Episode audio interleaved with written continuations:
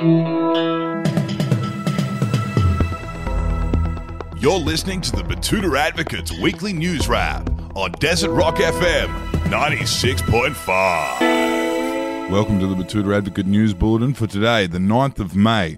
I'm Clancy Overall. Joining me is Errol Parker, fellow editor Errol Parker, and of course the young fellow Wendell Hussey, who has been on an extended break because he is a millennial and feels entitled to take as much time off as he wants. Where is Bruce? Wendell? P&O cruise. Is he? Another week or so to go. Should be back. If he doesn't get salmonella, he should be dropping the knee. Or gastro. On the old floating RSL. It sounds uh, sounds like he's having a good time, but it's good to have you back with us. Errol and I are stepping up and once again uh, joining Wendell this week to dissect the biggest stories of the week on the Betoota Advocate. Take it away, Wendell. Biggest story this week. Gender gap widens as Egg Girl receives 9,000% less social media praise than Egg Boy.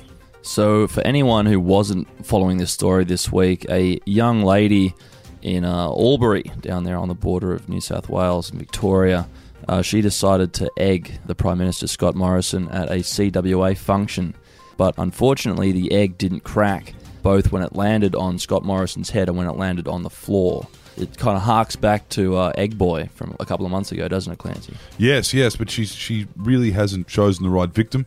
I think uh, Fraser Anning was obviously uh, universally hated, uh, still is, I believe, and wasn't surrounded by people that loved him when it happened, other than a couple of Nazis.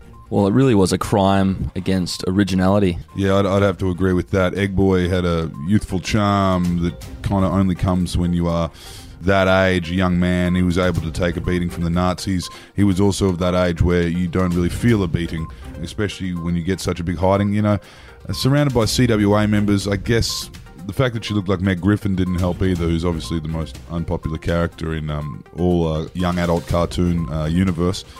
Uh, yeah, it didn't really work out well for her, and it's really slowed down the news cycle a little bit. It's been a merciless election campaign, and we, like most of Australia, can't wait until May 18. Which brings us to the next story. Electoral Commission rules any penises drawn on ballot papers will count as a vote for the Greens. This article is in response to a number of questions that we have saying if you donkey vote, where does your vote go? Well, your vote doesn't go anywhere unless, of course, you draw a penis on it, which is what the Electoral Commission has ruled this week. One of the readers, Matthew Pennant, left a comment asking if a dick counts as a vote for the Greens, does that mean a swastika counts as a vote for Fraser Anning's Conservative National Party? Good question. Alternatively, the Electoral Commission also told us that a photorealistic drawing of a human anus will be counted as a vote towards Derryn Hinch's Justice Brigade. Yes, it's a wonder how we can manage a level of education across this country where every citizen can keep up with the increasingly complex numbered voting cards and voting system we've got above the line, below the line. You know, and apparently there's many of us who don't get it and opt to draw giant pulsating cocks instead. In all fairness, though, Clancy, uh, even though we might have a few dead shits, we seem to be doing better than the high paying international students who make up one third of our tertiary institutions. Which leads us into the next story about a scholarship kid thanking an international student for making her education possible. Of course, that's in reference to Monday night's Four Corners special on the Rort, that is, international student programs at our nation's universities. The biggest cash cow, they say, since pink bats, and funnily enough, all set up by Labor governments. So the pressure's back on Bill Clancy. Yes, indeed. And, you know, it's a two way street, of course. You know, while the scholarship kid does thank the international student for uh, paying the fees that make the education possible, the international student, uh, in turn, thanks the scholarship kid for lifting the academic average in the marks that they'll be receiving by simply not turning up to an exam in a degree they bought. That's enough on politics now, I think. It's been a big weekend for Australians in New York, with the iconic Met Gala taking place a couple of days ago, Australian time.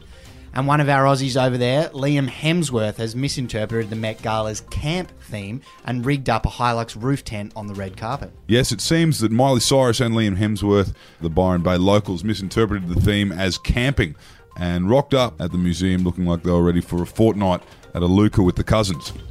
Now, that's almost it for this week. Thank you to the young bloke Wendell for so graciously returning from holidays to help carry the bulletin for us.